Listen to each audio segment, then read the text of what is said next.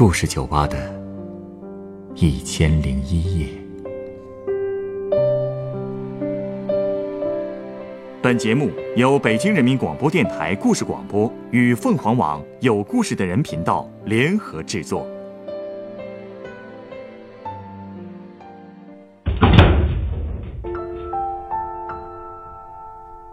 欢迎光临故事酒吧。今天的这位客人和很多人一样，面临着棘手的婆媳问题。那么，他又是怎样和自己的儿媳妇相处的呢？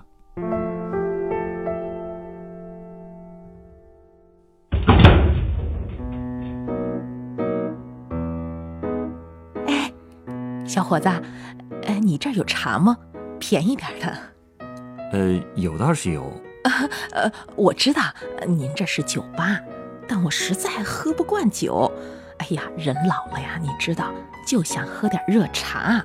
嗯，理解理解。啊，您稍等啊。来，这是您的热红茶，喝完了可以继续给您续杯。啊，谢谢啊。我是陪我们家老头子出来看病的，他刚住进医院，有个护士啊，看我累了一整天了，就建议我到您这儿来坐坐。他们说了，和您聊聊天啊，这个心情会舒畅不少。反正我感觉他们好像和你都挺熟的。前段时间呢，确实招待过一些做护士的客人。啊，对了，您老伴儿没事吧？哦，呃，没太大的事儿，但是老家的医院啊，还是建议我们到大城市去看一看，住院呀，调理一下。那就您一个人来陪他呀？您的子女呢？啊，我有个儿子。也不是他不愿意来，是他实在走不开呀。你看这几天，我孙女也在发高烧，孩子才三岁，没人照顾可不行啊。所以这么一合计的话，我就自己过来了。啊，我们两个也不是小孩子了，呃，其实自己也也行。嗯，那孩子的妈妈不能帮忙照顾一下吗？哎呦，都到这份儿上了，你说，哎呀，我就说了吧。我也不怕你笑话了啊！我儿媳妇儿都走了三年了，就留下这个孩子。你说我这心里呀，也不知道是个啥滋味儿。走了？他和您儿子离婚了？嗯，走是早走了，不过前一阵子刚离。哎，这话呀，还得从头说了。我儿子他是个转业军人。回家以后呢，在我们矿上就找了一个检验员的工作。不是我说啊，我这儿子，我告诉你，那还是挺优秀的，长得一表人才，肯吃苦，也会来事儿啊。我教育的，所以呀，参加工作没几天，就升了科长了。嚯，这么能干啊？那是啊。不过我跟你说啊，那个时候啊，我还是有一件犯愁的事儿，就是给他找对象。你是不知道啊。我们那些煤矿啊，都在山沟沟里边。虽然是一个大型国企，但是女工少的可怜呢。单位里边那几个女工啊，我儿子一个都没相中。我们那个小地方，除了单位，你也没办法认识其他人了呀，视野特别窄。眼看着儿子三十岁了，这对象还没一个，你说我这当妈的能不着急吗？我这是干着急呀！我周围和我儿子差不多年纪的人家小伙子，一个一个都结婚了。你说我儿子人长得也挺帅的，人也挺优秀的，你说怎么就是找不着一个对象呢？我这个婚房啊，我都买好了，装也都装好了，你看看，就差个媳妇儿了。小伙子，你别笑啊，天下父母都是一个样儿，都想着儿女能早点结婚。现在你看，开放二胎了。没准儿我还能够多抱几个孙子呢，是不是啊？我呀，我就这么等啊等啊，等到儿子三十一了，可算是找着对象了。我儿子说了，他们两个是网上认识的，聊了一段时间，觉得挺合得来的，人家两个就约了见面俩人互相呢都还感觉不错，就想着把姑娘领回家给我们看看。这不挺好的吗？是是是挺好的。我儿子跟我说的时候啊，那可把我给高兴坏了，赶紧准备见面礼钱，准备了一桌子好吃的。我就想着这孩子第一次来，咱们可得好好的招待招待人家，不是？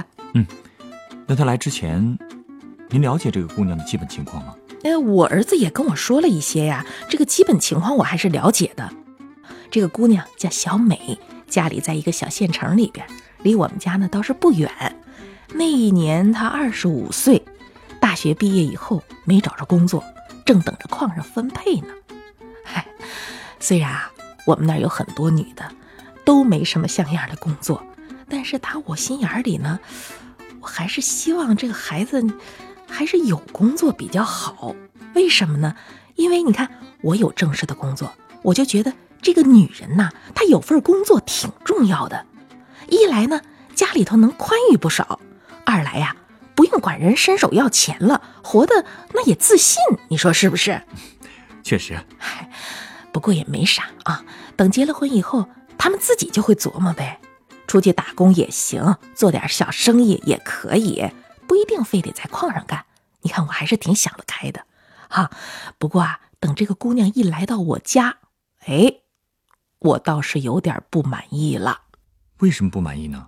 你说吧，这姑娘长得吧倒还行，可是你说她第一次来我们家，是不是跟我和我老伴儿，你得打个招呼啊？这是最基本的了，你说是不是啊？嗯，怎么你也得叫声叔叔阿姨呀，是不是？得，人家一进屋啥也不叫，打招呼也不打一个。哎，这个确实有点没礼貌啊。哎呀，而且吧，我给她削了个苹果，人家连句谢谢也不会说，还得是我儿子提醒他一下，这才知道说一声谢谢阿姨。声啊，那个小啊，蚊子嗡嗡都比他声大。难不成是太内向了？哎呦，你说的这内向，我当时我也觉得可能是吧，哈，性格不一样嘛。我就比较开朗，人家内向，咱也可以理解哈。不过我想着呀，这也都是小毛病，忍忍吧。好歹我儿子找了个对象，各方面条件都还不错，就这么又相处了一段，他们俩就决定结婚了。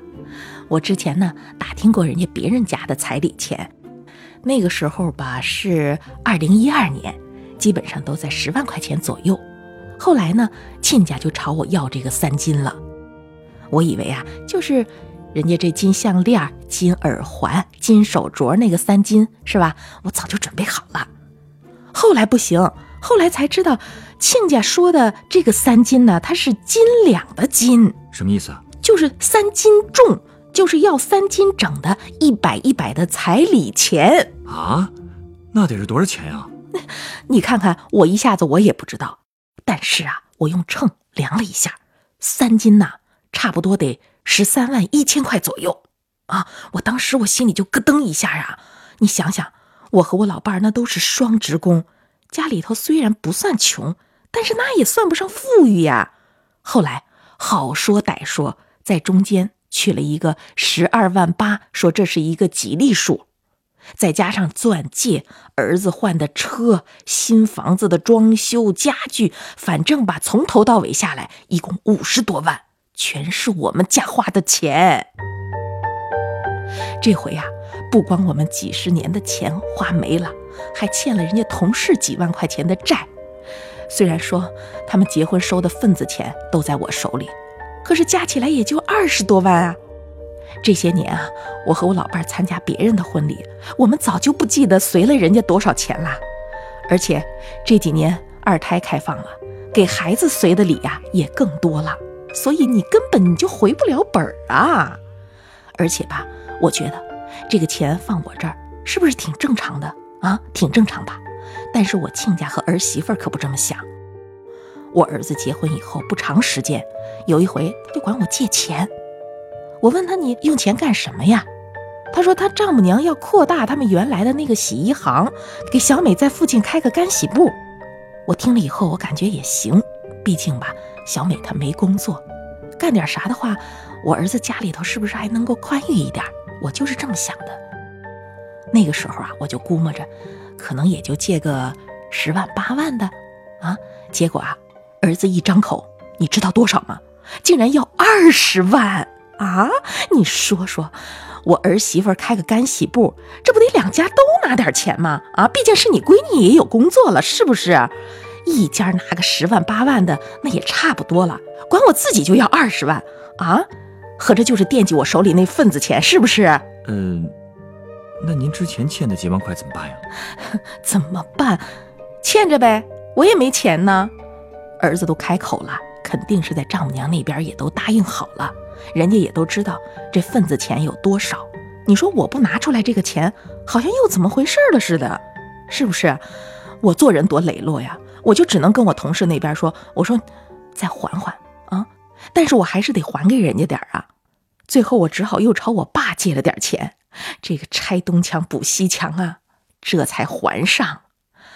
哎，就这一件一件的糟心事儿啊，反正我也没跟我儿子说，我就心里总是想着，忍着点吧，忍着点吧。啊，儿子娶上媳妇儿，人家小两口好就行。哎呀，真是可怜天下父母心呐！哎，你说的对，毕竟我就这么一个儿子。过了一段时间啊，这个小美啊怀孕了，我眼看着，哎呦，我能抱孙子了，我还是挺开心的。但是好景不长啊，我还没开心多长时间呢。哼，又怎么了？嗨，我儿子的新房不是说了吗？是在县城里边。但是他平常上班呢是在山里边，回家也不方便。媳妇儿怀孕了，总不能让他一个人住吧？万一有点情况，没人照顾了，这可怎么办？这事儿就大了。所以呢，我思来想去，我就把小美接到我住的地方了。哎呦，一来我这儿住，我这天天是好吃好喝伺候人家。你不知道，怀孕的时候啊，她吃东西可挑啦。看，我就买最贵的水果，我天天带着她下馆子吃饭，啥也不让她干。可人家呢，人家天天就捧个手机玩。都快到预产期的时候了，有一天我中午带着他去吃饭，他说想吃牛肉饺子，我就买了一斤。一斤饺子两个人吃？别提了，他们家呀，饺子三十块钱一斤，一斤也就二十多个。我哪舍得吃啊？我舍不得吃，我是买给他一个人吃的。嗯，那您什么都没吃？嗨，是啊，人家小美，人家都快吃完了才想起来问我为什么不吃啊？我当时啊，我就挺难受的，我心里说了，你这败家呀，我也不能跟着你一起败家呀。啊！而且那饺子就剩下四五个了，你让我一个老婆婆，我怎么好意思我给吃了呢？啊！回家路上啊，我顺便买了两个饼子，到家我倒了点水，我就着水，我就吃了。刚吃了没几口，我就听见小美在自己屋里给我儿子打电话呢。说我吃了一斤饺子，你妈咋回事啊？她说不爱吃饺子，就买了两个饼子，这不是活受罪吗？我听到这个，我当时唰一下，我眼泪我就下来了。我不就是寻思着能省点算点吗？是不是？谁想活受罪呀？啊说到底，我省钱，我省钱，我是为了什么呀？我不就是为了这么一家子人吗？啊！从我儿子处对象到现在，我是一忍再忍呐。我这大半辈子了，我告诉你，我就没有受过这么多委屈。到头来呀，我还被这儿媳妇一通编排，我这理，我这理没处说去呀！我，你也别太难过了。给您擦擦。啊啊啊！谢谢啊。没事没事，我我我我就是憋的这么长时间了，我我一时有点没忍住。哎呀，行了行了啊，我接着说。哎哎，我刚才说到哪儿了？我哦，说到你们去吃牛肉饺子了。啊，对对对对，牛肉饺子，那个那个时候吧，她快要到预产期了，等到生孩子的时候啊，明明可以顺产，她非嫌疼。要死要活的都要剖腹产，还挪到窗户前面说不给剖腹产我就跳楼。当时我是真害怕，我说万一他有个好歹可怎么办？我就赶紧让儿子和大夫说了，我说我们剖腹产。不过啊，说句不好听的啊，我那个时候生孩子都是顺产，哪有什么剖腹产呢？我儿子不照样养的挺好的吗？啊，真是不但败家，而且还娇气，穷矫情。嗨。这每个人体质不一样。再说了，以前的条件和现在的也没办法相提并论啊。嘿，我这不是也给你小美剖腹产了吗？啊，结果是个女孩，坐月子呀，还是在我们家，我就让她和孩子睡主卧。过了几天，人家妈也来了，说什么要照看人家自己的闺女，我就把她安排到另一个卧室了。我那个房子啊不太大，两室一厅的，那我住哪儿啊？我就只能睡沙发了。我那个亲家母啊，我跟你说话倒是说的好听，哼，但是最后啊，她闺女连孩子不都是我一个人照顾的？而且说到照看孩子，一说到这儿，我就更来气。又怎么了？哼，小美不给孩子喂奶啊？为什么呀？人家说什么太辛苦了，自己受不了。这个。就有点过分了吧？你看是不是？你是不是没有见过这样的妈啊？哎，没有母乳，那我就给你只能买奶粉，三百六十块钱一桶，我买了三箱。我心里说，忍忍吧，是不是？时间也不长，等孩子满月了，他们一家子就走了。但是后来又发生了一件事儿，我告诉你，这件事儿我实在是不能忍了。什么事儿？有一天，我趁着孩子睡了。我出去买点菜，回来呢，哎，我就迎面见着我这亲家母了。她这脖子上这围巾，我看着有点眼熟。后来我就想起来了，哎呦，我有一条围巾和这个一样啊。那条围巾呢，是当初我老伴儿送给我的，因为买的时候挺贵的，平时呢我都舍不得戴。我当时就想，呃，可能也就是款式一样。是吧？呃，巧了，买到一起了。我没怎么在意，我就回家了。可是我一回家，你猜怎么着？那条围巾不会真是您的吧？可不是嘛，它就是我的。回来我一看，我这屋里吧乱糟糟的，像刚进了小偷一样。我就问小美了，我说怎么回事啊？人家就轻飘飘的解释说，人家妈妈觉得出去冷。她就翻了翻我的柜子，给人家妈妈找了一条围巾戴上了。不是他招呼都没打，就这么翻您柜子啊？嗯，是不是特别没教养啊？我当时我就这么骂他了，他还一脸的理直气壮。我告诉你，更让我生气的是，过了几天，我就听朋友说，小美居然在网上发帖子说我，题目你知道叫啥？题目就叫我凶神恶煞的婆婆啊？怎么评论我？说我嗓门大，脾气大，麻烦事儿多，每天没事儿找事儿，而且还小气，我简直不敢相信呀！我就赶紧回家，我打开电脑，我还不老啊，我还能看帖子呀。果然，我就看着了那篇帖子，我气急了，我就一脚踹开小美的屋门，我把她从床上一把就揪起来了，我让她你赶紧滚，她竟然还哭了，还还说我打疼他了。哎，最后吧。他给我儿子打了个电话，我儿子晚上回来以后，我就把这个事情跟他说了一下。我儿子当时就不干了，当时就给了他两个巴掌，叫他把那帖子删了。可这帖子删是删了，就算删了，我觉得这日子啊也没法过了。我就让他们，你们带着孩子出去过吧。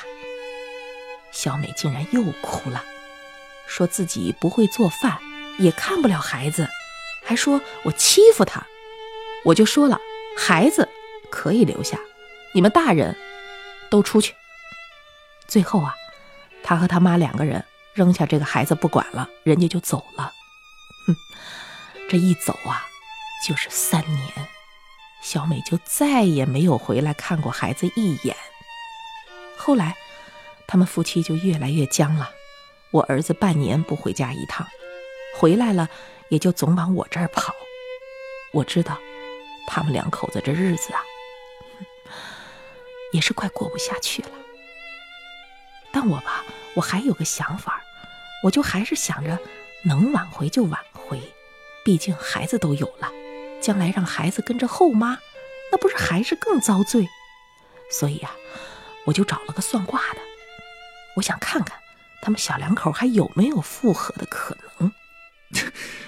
算卦，这个有点不靠谱吧？哎，你不知道啊，我们那边啊，算卦可灵啦。嗯，我还是觉得，什么都是事在人为啊。嗨，反正啊，我算算，我心里踏实。果不其然，你知道那算卦的怎么说？算卦的说了，说你儿子领回了一只白眼狼，婚姻满三年会自动解除。你看看，看看，没多久，这小美果然就提出离婚了。最后吧，除了房子，啥家具也没给儿子留下。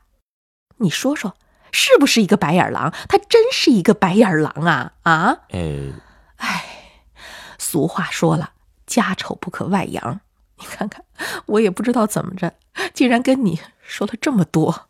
其实啊，很多事情，与其憋在心里，不如说出来，还能让心情舒畅一些，对身体也好。嗯，您稍等啊，我想送您一杯鸡尾酒。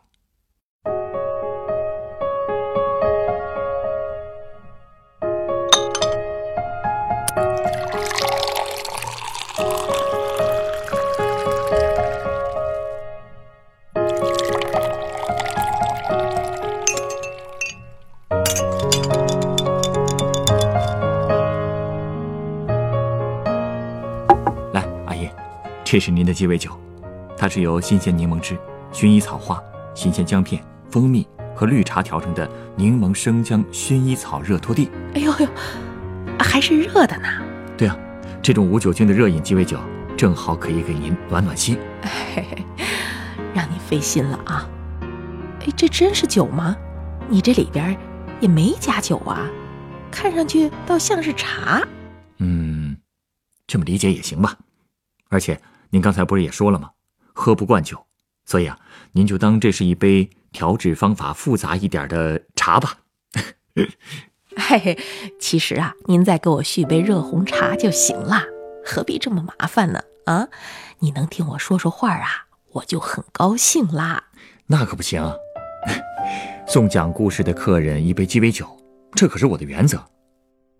您看，其实作为您这个年纪的人，可能觉得喝什么都可以，只要简单实惠。但是在年轻人看来，有些时候必须要喝一点复杂刺激的饮料才能痛快。每一代人啊都有自己的生活方式，因此在三观上也会大相径庭。哎，那小美那叫三观不正，和哪一代人那可没关系。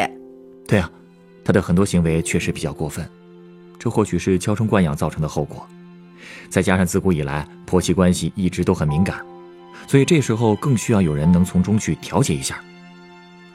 小美是需要被教育和改变的，而最适合与她沟通的，其实就是您的儿子。不过很遗憾的是啊，由于您儿子长期在外工作，同时可能也忽视了家庭中日益积累的矛盾，才会导致后果无法收拾。说到底呢，我一直觉得，没有一个家庭是不存在矛盾的。但是矛盾是否能够调和，看的还是家庭中的每一个成员，是否愿意为他人的利益做出让步。如果每个人都能这么想，这个家庭才会像这杯薰衣草热拖地一样，温暖香甜。